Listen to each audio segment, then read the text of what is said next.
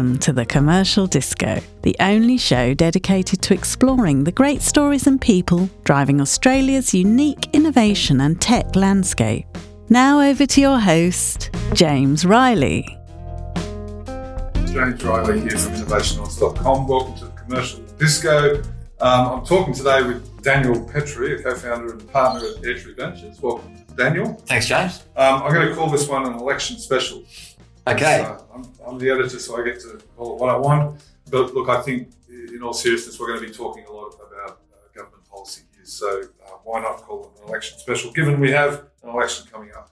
Daniel, you probably don't need a lot of introduction to uh, people who are going to be listening to this, but very quickly, I remember like I first came across you, you were managing director at uh, at Microsoft in Australia.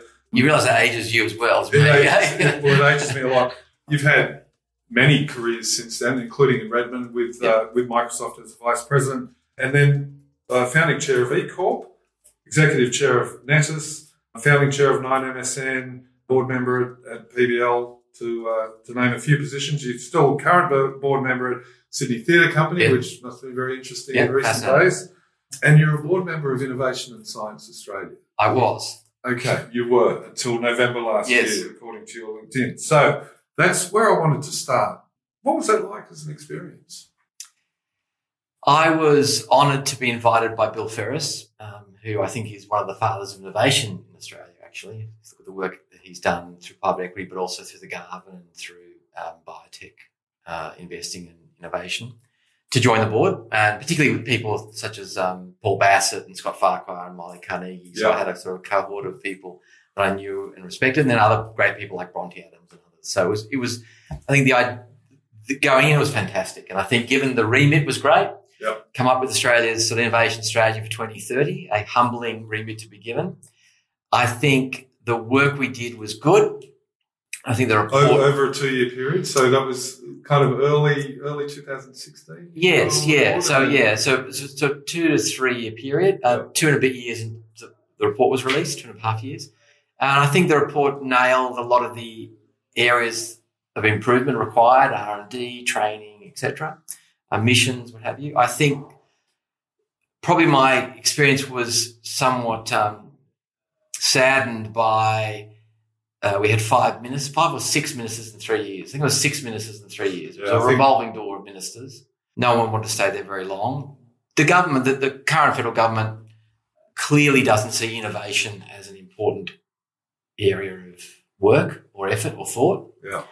And that was playing out in the way the wonderful people in the department were being sort of not spoken to or not included in conversations or strategy, and the way the ministers applied their, to their job. And I think the, the you know the the last minister they have now, Karen Andrews, who's in the outer cabinet. So in the industry's moved from the inner to the outer cabinet, which is an indication in itself of the government's priorities, and just the approach of nothing going on. Yeah. N- none of the recommendations have been pi- picked up and actually gone with, other than arguably one of the minor recommendations was a mission around the Great Barrier Reef, and that's that sort of went thermonuclear with Yeah, the yeah, that's amount right. of money poured That's into right. that. Can I? Uh, I'm going to. I'm going to circle back to that 2030 report, but just on the the kind of issue of priority. Like we have Yeah. seen, even the, the term innovation kind of disappear. Yeah. We don't talk about startups Yeah. as much. Politicians don't Yeah. like coming to startup events and rubbing shoulders. Yeah, Is that like is is it a? I mean, do, do you genuinely believe that our representatives don't see this as important? Yes. or they don't see it as a vote winner? Both. Okay. I think I think you know, and then you, you you have to come at this. You, you'll come at this from a particular sort of set of data, right? And I think the the perspective I would give to this is that it's quite clear that technology is disrupting every job in every industry in every country, and incre- that's an increasingly uh, impressive sort of curve of Yeah. innovation of adoption. So with every day, there's more things going on that the technology involved with. You can't get away from it. Now, the core of, of innovation is technology. The core of technology is R and D. And what we see around the world is every other OECD country, whether it's the US or China or Britain or France or the EU as a group, pouring money into R and D and artificial intelligence and machine learning, realizing that the these technologies are disrupting their industries and their countries. At the same time, Australian politicians say, we're not going to talk about innovation because it doesn't resonate with the man in the street. Yeah. Uh, so rather than saying, hey, we need to help people understand that this is going to fundamentally change Australia's society, they prefer to pull back and have the easy conversation, which Yeah. is about things that aren't that important or that long term. Okay, yeah, and, and look, and, and I guess it is disappointing, but to all right, the 2030 report. Yes. We uh, there was plenty of work went into that over, Yes. over a considerable period, and it has sunk without a trace. Would probably be a, harsh way to put it. Harsh it, but fair. But it's it's Yeah. certainly kind of disappeared. But even the government response to its recommendations were, were tepid. Well, Um, well, I would argue not only tepid, they were, you know, I wouldn't say fraudulent, but you know, when we talked about in the report looking at the mix of R and D spend between indirect and direct, Yeah, and there is an argument that globally there is more done in a direct sense and indirect sense, and so we, you can argue the toss. And so one of the recommendations was to pull some out of direct and move to indirect. Well, what happened? Was pulled out of direct and put in general surplus, Yeah. two point six billion dollars. Now, th- and remember, this comes out of a country that's R and D spend is low anyway, yeah, and that so that was just appalling. You Yeah. know, the recommendation says take it out of direct, move it into uh, move it out of indirect, sorry, to direct. What they did was take it away and not backfill it. And then again, the same thing kind of happened again this time around, where the underspend in the programs was basically banked as savings going forward. right. So another, right. another 1.4.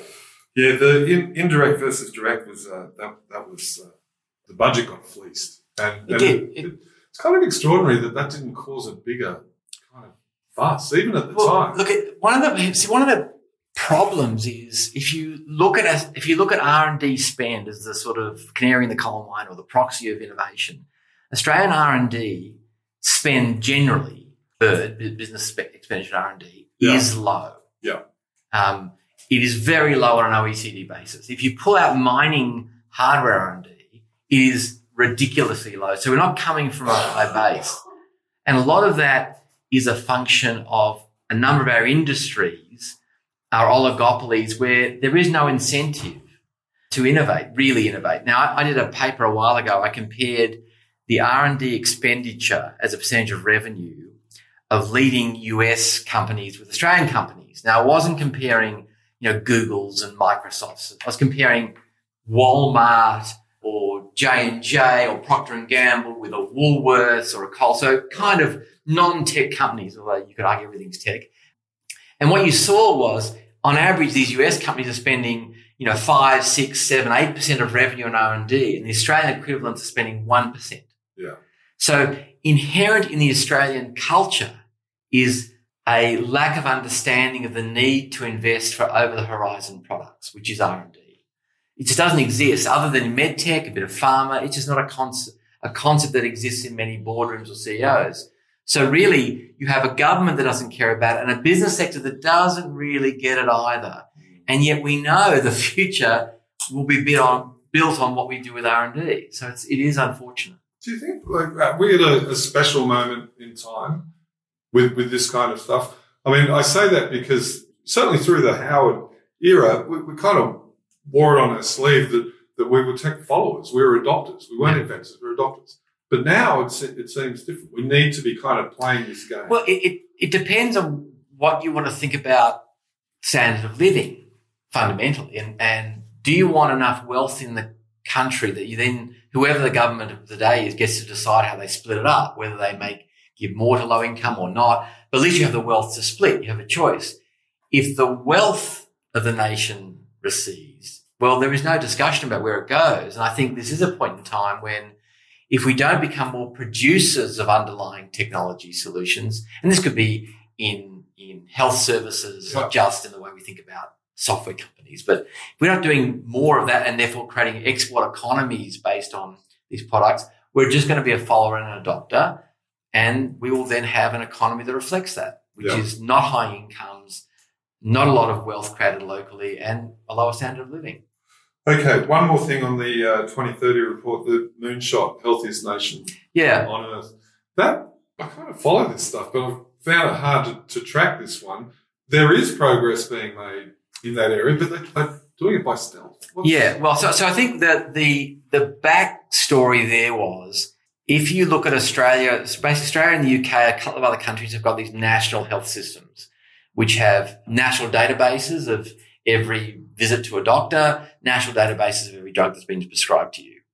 And Australia's research in health is world class. Our researchers are world class and really punch above their weight. So there is an argument that we could take that wealth of expertise and data and create health services that could both create a healthier nation, but also create services we could export, whether they're diagnosis or therapies. That's the sort of the backstory. And not a lot of countries can pull that off. The US would find it difficult because it doesn't have a national data set.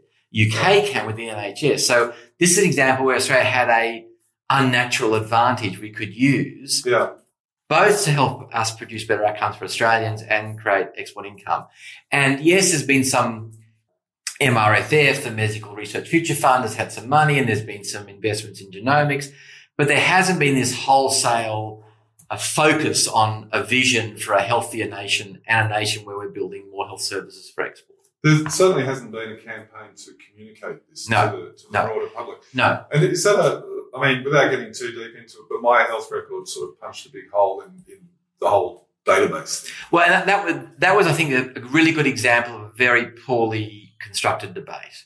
I find it a little bit hilarious that people were up in arms about the potential of my health record being hacked, and therefore didn't want their health data held online. But they're happy as pigs in mud to have all their bank data sitting online and all their shopping data sitting online, and so it, be, it became a hysterical debate. And yet, the reality of that debate is, firstly, there haven't been the breaches that would exist. There's the same level of security on that data as there is other government data sets. But more importantly, the, the really important issue is a lot of the great breakthroughs in health will come because you'll be able to take large data sets of the population and their health and start to look for insights about diagnosis and, and treatment. And so the more data you have, the quicker you'll get insights and you'll get therapies and outcomes. So the interesting debate there is, James, if you said, I don't want to put my health record into that, that's my choice. I'm not going to, um, I'm going to, I'm going to pull out. If I said to you, okay, James, that's fine. But if um, Mary over here finds a cure to a particular cancer because she's been able to pass the my health record data set and you get that cancer, I'm sorry, you can't have that cure. You didn't help out. Now, of course, that'd be outrageous, right? But that's effectively what's happening. And no one ever presented the debate in that sense. They sort of all ran for the hills Yeah. and did the whole privacy, it'll be disrupted. Now, now the, so the other part of that that I think was lost in the US, they did one very good thing around the genomics when people had their genome sequenced. And rather than just pursue the privacy aspect, which is important, they pursued the use aspect. So in the US, in the, in the anti-discrimination laws, you can't discriminate on someone on the basis of the genome. So that's what we need in Australia. So yes, we should try the privacy, but moreover, we say, if I happen to hack my health record and I know that you've got a condition, I can't use that data to in any way discriminate against you in terms of jobs or loans or whatever you. And nothing's been done in that sense in Australia. Yeah, okay. That goes to the level of the discussion, I think, in tech generally here. Look, a couple of things. The encryption legislation kind of blindsided the industry somewhat. It was a kind of a long time coming. The social media legislation definitely blindsided the industry. But this, that kind of, I don't know whether it's a fundamental lack of respect or a fundamental lack of interest, but whatever it is, among parliamentarians, big tech at least is on the nose. Yes. And, uh, and that's having an impact on everyone else. Yeah, look, I think that those two pieces of legislation, and equally, I think the ACCC's document on um, advertising and the Google Yeah. Facebook thing, all three, I think, lack maturity of thought and approach. The encryption one and the social media bill were just rushed. Of course, we should have encryption, and of course, we should stop social media platforms propagating hate speech or violent videos. I mean, there's not a person standing who would who would disagree with those two statements. But how you do that in a way that doesn't create unintended consequences is the issue. And the fact that neither of those bills went to parliamentary committees, Yeah. neither of those bills were at least, you didn't at least get feedback from people who understand this stuff. You just rushed it through shows. I think it was just done for political purposes. Uh, it wasn't done for any sense, any sense of really doing the right thing by the population on, as a whole. So that's unfortunate. Okay, so we've got an election coming up. How does the industry organise itself better to communicate its messages. And I'm talking about the Australian industry. Sure. I guess. Yeah, and that's a, yeah, that's a really good point. Yeah, it, it, it, it, we don't, we can't all speak with one voice. I personally think that Facebook should probably be broken up, and that Instagram and WhatsApp should probably be taken out of Facebook. I probably think that YouTube should come out of Google. Now, I'm sure my friends at Google, who I've got some, would disagree with that view. So I don't think we can all talk with one voice. Um, and I think the Australian industry does need to have a, a, a louder voice. The problem is we don't have that many large companies who have the time and resources to engage in in policy debate. Yeah. Atlassian does. Yeah. Um, we don't have many Atlassians. Yeah, we need more. Atlassians. We need more Atlassians. We need more Scott Farquhars. Absolutely. This, this much we can agree on. Okay, so yeah, 2000, late 2015, NISA. Uh, so by my calculation, we go back to those six industry ministers: Ian Macfarlane, Christopher Pyne, Greg Hunt, Arthur Sinodinos, um, Kaylee Cash, Karen Andrews, and it's most likely that we'll have another industry Yes. minister after Yes. after the May election, or it's possible anyway. So I was going to ask you where the bright spots are. First, I'm just going to put it out. there. We're, we're coming to the end. What do you want? What's your wish, wish list? What, what do you want? Uh, look, I, I think I, I think I think first we need to we don't we need to accept whether we like it or not. Technology will impact industries and jobs and society. We need to then say, okay, if that's the case, how do we create a healthier, more stable standard of living for most Australians that's fair? How do we do that? And so I think that we need to be do a better job with startups. The, you know, startups was the engine room of, of employment growth in Australia. It wasn't the corporate sector, and the data shows that quite clearly.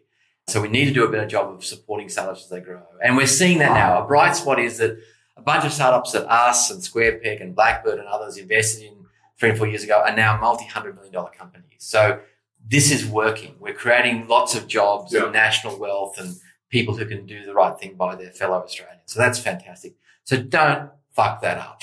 And I think so the R&D tax system needs to be addressed. The second thing we need to do is we need to understand that we need, need more skilled immigration. Yes, it'd be lovely to have a kindergarten doing some programming, but if we've got companies in our economy that need to hire data scientists tomorrow and there aren't any, we can't wait five years or 10 years or 15 years. So allowing us to bring in, not us, companies to bring in individuals who can create massive leverage by training people in world-class attributes is what we need. And right now we have this sort of broken system for skilled immigration. So that the ask would be skilled immigration and treatment of, of startups better and a general education population that research and development is the holy grail. We need to build a country built on R&D and be proud of our researchers, but be they in medical or in science or wherever. So just I'll, I'll take this. Well, skill mig- all three of those actually. I was going to say skill migration, but but those changes are going to be coming up to a year ago. So it's a year since you've been able to get like the Do you know how, do you know how many. G, how many global how many, how many GTS visas have been granted? I think, I think it's you can count on one hand or Exactly. two hands. Exactly right? one hand. So turning a uh, startup into a scale up, like we, we don't actually know how to do that mass way. Yeah. We have to import some of those skills. So We how do- do you do it? Well, I think I think the good news is we are growing lots of companies. We've got 43 companies in our portfolio. A number of those are larger now, multi-hundred people companies. They're learning to scale by bringing talent in. So it's, it's working. It can work better across a broader economy by allowing there to be more skilled immigration to come in at you know data science levels or bioethicist levels, etc. Yeah. That would be super useful. And allowing the startups who are putting their houses on the line to get a bit of relief in, in, in R&D would help. And I think then there's enough going on. I think there is enough going on now. People are raising money, they're investing. I think it, are other things are working well. The problem is what's going on well isn't being talked about in the broader population. The benefits of what the startups are bringing Yeah. is not being seen. The, the hundreds of people, the thousands of people being employed in high paying jobs who are employing more people in high paying jobs. You don't, you don't hear that being discussed by the Prime Minister ever. Well, that's right. And I, I would have thought leadership comes from the top. The Prime Minister is Yeah. our, leader. And until the Prime Minister is talking about these Absolutely. at a granular Absolutely. level, Well, absolutely. If, if Xi Jinping from um, China Yeah. can get up and talk about China's 2030 plan and invest, I think it's something like 30 or 40 billion dollars in it.